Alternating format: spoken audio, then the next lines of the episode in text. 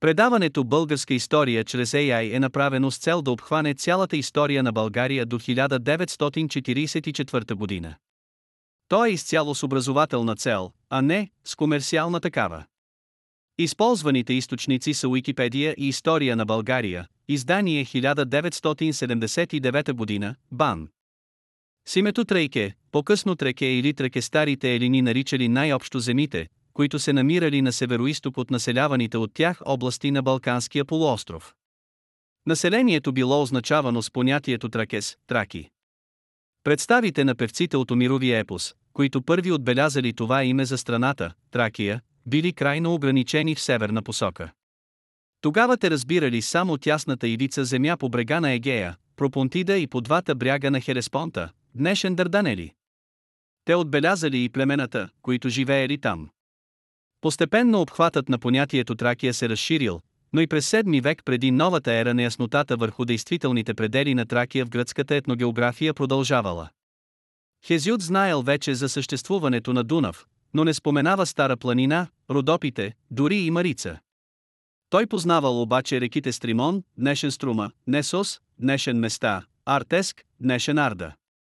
Познавал също студения северен вятър Борей, който налитал през коневъдната Тракия. Повече и по-изобилни сведения за траките и за Тракия навлезли в гръцкото историческо предание, след като започнала гръцката колонизация и били създадени многобройни колонии през 7-6 по цялото крайбрежие на Тракия. Сега вече с понятието Тракия се означавала областта между Дунав, Черно, Мраморно и Егейско море. През тази епоха, както се вижда от сведенията на Херодот и Токидит, Страки била населена и тази зона по западната граница на Тракия, която била включена между реките Беронгос, тракийското име на днешен Морава и Вардар. Крайните североисточни предели на областите, които били заселени с траки, се изясняват по археологически данни. Те разкриват тяхното присъствие не само на север от долното течение на Дунав, но и от долното течение на Тирасе, днешен Днестър. Данните на топонимията се явяват също в подкрепа на археологията. Античните имена на най-големите реки в тази област, каквито са Дунав и Днестър, Иструс и Тирасе са от тракийски происход. Живеещите в тези области агатирси също са от тракийски происход. Докато Хекатей разказвал в своята обиколка на света за Тракия в един статичен вид, то в историите на Херодот тези сведения са дадени много по-раздвижено, с много повече подробности и уточнявания. Това е направено въз основа на големите военно-политически събития по време на гръко-персийските войни. Херодот сам пребивавал в Тракия и познавал много неща от лични впечатления. На най-големия историк на класическата древност Токидит се дължат множество ценни сведения и допълнения към сведенията на неговите предшественици за тракийските племена и техните землища, особено за Одриската държава. Токидит пише за Тракия във връзка с най-значителното събитие в историята на елинските градове държави през втората половина на 5 век, Пелопонеската война, в която траките взели активно участие. Историците от първата половина на четвърти век допринесли сравнително малко със сведенията за Тракия за обогатяването на нейната етногеография. Едва някои автори от елинистическата епоха начало с големия историк Полибий дават повече данни за етнографската картина и за политическата история на тракийските земи. Те били използвани в пълна мяра в географията на Страбон.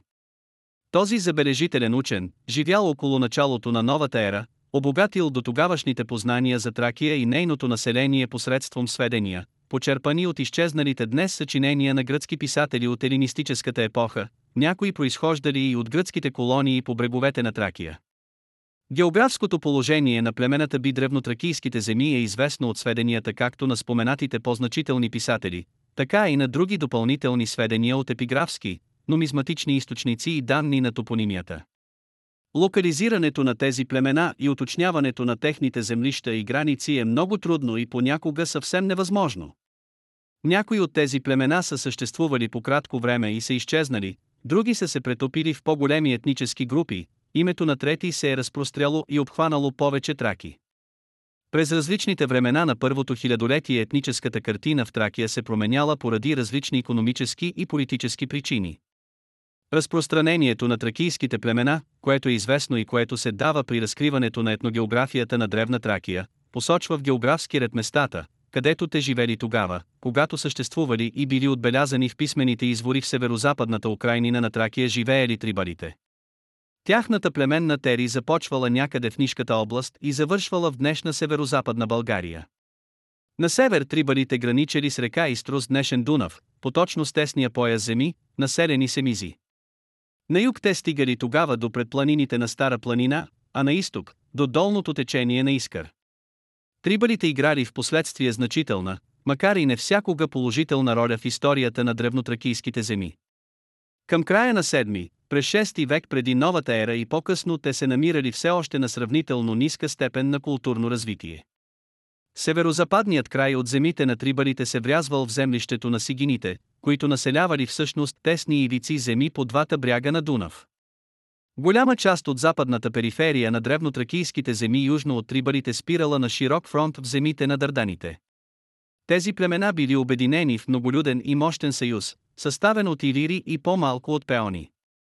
Като непосредствени съседи на трибалите по тяхната източна граница, която опирала на Искър, живели тракийските племена Трери и Тилатеи, които населявали главно територията на днешното Софийско поле. По течението на Искър пак в посочения район, но след втори век преди новата ера живеели сердите. Разположени край планината Скомброс, днешен Витуша, в югозападна посока те стигали до племенната територия на дентелетите. Областта, която се смята за племенно землище на дентелетите, отговаря на долината по горното и част от средното течение на струма. По обхват тази област отговаря на днешното Кюстендилско и Станкедимитровско поле. По най-горното течение на струма живеели агрияните, чиято племенна територия се вклинявала между територията на дентелетите и на медите. Агрияните, които били първоначално от пеонски происход, отрано били асимилирани от по-многобройните траки по тези места. Медите били безспорно едно от най-многолюдните и силни западнотракийски племена. Те представлявали племенен клон и един вид ариергард на витините. Поселищата на медите се намирали на юг от поселищата на дентелетите, посредното течение на землището на река Стримон и нейното поречие, между днешното Кресненско и Рупелско дефиле. Благодарение и на планинския характер на своите земи медите проявили забележителна устойчивост по време на въоръжената съпротива, която оказвали на македонците, а по-късно и на римляните. Придвижвайки се на изток към долината на места, трябва да се отбележи, че откриваните тук паметници на материалната и духовната култура се приписват на живеещото по тези места мощно тракийско племе Сеатри. Това били областите, включени между Пирин планина и средното и част от долното течение на места. На север племенното землище на Сатрите опирало до висока преграда, каквато представлявала Рила планина. По този начин Сатрите били отделени от западната Украйнина на племенното землище на Бесите. По горното течение на места живеели диите, а по горното течение на Марица – диобесите. Двете племена представлявали клонове от бесите и се славели със своето умение да добиват и обработват металите. Второто племенно название на диите е Махейрофори, което на гръцки означава мечоносци, говори за тяхното основно оръжие, което те сами си изковавали. Диите се отличавали и със своята свободолюбивост, с готовността си да отстояват своята самостоятелност, която заставило централната част в древнотракийската държава дори и по време на нейната най-голяма мощ да зачита автономията на диите. И за това и диите са охарактеризирани в съчиненията на Токидит като автономни. Южно от медите живеело многолюдното тракийско племе Синти, или Синтии, което попаднало отрано под мощното кръстосано влияние на медите, пеоните и на не по-малко силното влияние, което излъчвали съседните с югозападна Тракия области на Гърция. На десния бряг на Струма, по нейното най-долно течение, живеели бисалтите. Наляво от долното течение на Струма пък се намирали едоните и пиерите. Като по-значителни тракийски племена по на запад, в пространството между долното течение на Струма и Вардар, се явявали крестоните, чието племенно землище се простирало от изворите на река Ехейдор до езерото Болбе в областта Емигдония.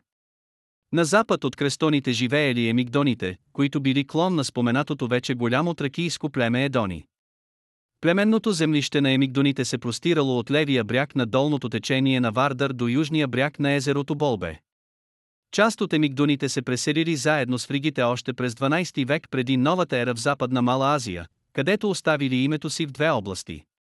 От тракийските племена, които населявали Халкидическия полуостров, по голямо значение имали ситоните, живеещи на полуострова Ситония, т.е. на средното от трите полуостровчета на Халкидика. Многобройни тракийски племена живеели по наисток, в южна и югозападна Тракия. Центърът на този широк фронт се заемал от многолюдното тракийско племенно обединение на бесите. Най-вдаденият на северозапад край от племенната територия на бесите стигал до горното течение на Искър, на неговия десен бряг. По този начин северозападната част на територията на бесите граничала с сердите в днешното Софийско поле. На запад бесите били преградени главно от Витуша, а една част от Рила ги отделяла от диите, мечоносците. На югоисток племенната територия на бесите продължавала през землището на травсите и се свързвала с разположените още по на югоисток Сапеи и Трали. Тралите населявали областта по левия бряг на долното течение на места. Като скална гробница при село Татул, Момчилградско, югозападни съседи на споменатите вече сеатри са многолюдните одоманти. Тяхното племенно ядро се намирало около съвременното планинско възвишение Боздак, на север от Сяр. Споменатите до тук племена, както и редица по-малки племенни клонове и отломки населявали местности, които били разположени, общо взето, на юг от централното ядро на планинските беси. С течение на времето голяма част от тях се спуснали в емаричината низина. Диите, травсите, сапеите и тралите били сродни с бесите или техни клонове. Койларетите около началото на новата ера се споменават като две племена. Великокойларетите населявали областта, която се напоявала от горното течение на реките Стряма и Тунджа. Емалокойларетите пък живеели главно по средното течение на Артеск, днешен Арда.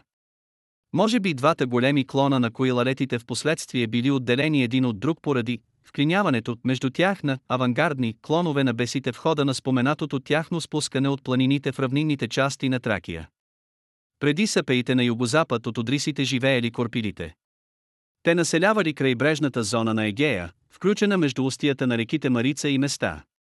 Но ранните гръцки историци има сведения, от които може да се съди, че в същата южноегейска зона на Тракия или в съседство с нея е имало по-рано и други племена. Някои от тези племена, изчезнали или най-малко заглъхнали по време на бурните събития, които разтърсили тази част на Тракия в началото на 6 век преди новата ера. Едно такова племе били киконите. Заедно със своите клонове те били подплеменни и играят ярка роля в Одисеята, особено в нейната девета песен, във връзка с премеждията на Одисей и неговите другари по брега на Егейска Тракия. Тогава киконите населявали онзи сектор от Егейското крайбрежие на Тракия, който се включва между устието на Марица и езерото Бистонида, днешен Буругьол. В тракийския Херсонес, днешен Галиполи живеели долонките и абсинтиите. Най-значителното тракийско племе били одрисите.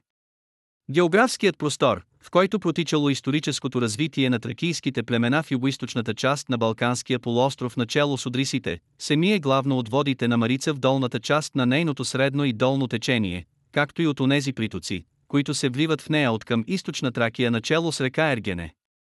Както изглежда, първоначалните поселища на Одрисите се намирали именно по долното и част от средното течение на Марица. Херодот отбелязва, че Одриси живеели и по течението на река Артеск. Може би ранното племенно ядро на Одрисите лежало на страна от долното течение на Марица. Предполага се, че се е намирало в долината на Рергин и е известно у гръцките автори с името Одрисида или Одрисия, едно географско понятие, което едва по-късно било разпространено върху значително по-обширна племенно-географска територия. У някои антични автори се среща и името на племенния център на Одрисите – Одриса. По всяка вероятност едва по-късно, т.е. след като одрисите взели връх над съседните с тях тракийски племена, техният главен племенен център, или столица, се намирал недалеч от Марица или може би на самата Марица. Някои изследователи са локализирали столицата на Одриското царство в Оскодама, т.е. на мястото на по-късния Адрианопол, днешен Одрин, а други, в град Кипсела, днешен Ипсала, на долното течение на Марица. На изток от Одрисите по Тракийското крайбрежие на Черно море живеели редица по-малки племена, като меландитите и транипсите. В племенното име на тините се съдържа очевидно част от племенното название на витините. Тините били остатък от онези витински племена, които се преселили към края на 8 или в началото на 7 век преди новата ера в Западна Мала Азия. В съседство с меландитите, тините и транипсите пак по тракийския бряг на Черно море живеели и мелинофагите, чието име на гръцките означавало просояци свидетелства достатъчно красноречиво за това, че те сели и отглеждали на своя земя главно просо. Освен тези по-малки и зависими от одрисите племена би трябвало да споменем и други, още подребни тракийски племена, които населявали през 5 век преди новата ера южния сектор от западното крайбрежие на Черно море, каквито били скирмиадите, нипсиите, сирите и други. Сирите живеели в близко съседство с племенната територия на одрисите и когато одрисите взели връх над останалите племена в югоизточна Тракия, племенната територия на сирите била една от онези земи, които станали част от земите на одрисите. Меландитите и транипсите, за които вече се спомена, живеели в по-обширната племенна област Тиняда, наречена така по името на тините, които били значително по-многобройни и мощни в миналото. Така някои гръцки племенни извори от 4 век преди новата ера свидетелстват за това, че транипсите, пък и едно по-малко тракийско племе ладепсите станали по едно време поделение на тините. Същото би трябвало да се каже и по отношение на меландитите, а може би и на мелинофагите.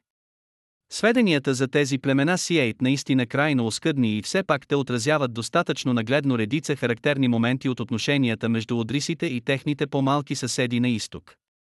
Колкото пъти в хода на борбата за надмощие одрисите вземали връх над своите съседи, в античното писмено предание намалявали обикновено сведенията за съседите на одрисите на изток, а растял броят на сведенията за съседите на одрисите на запад и северозапад.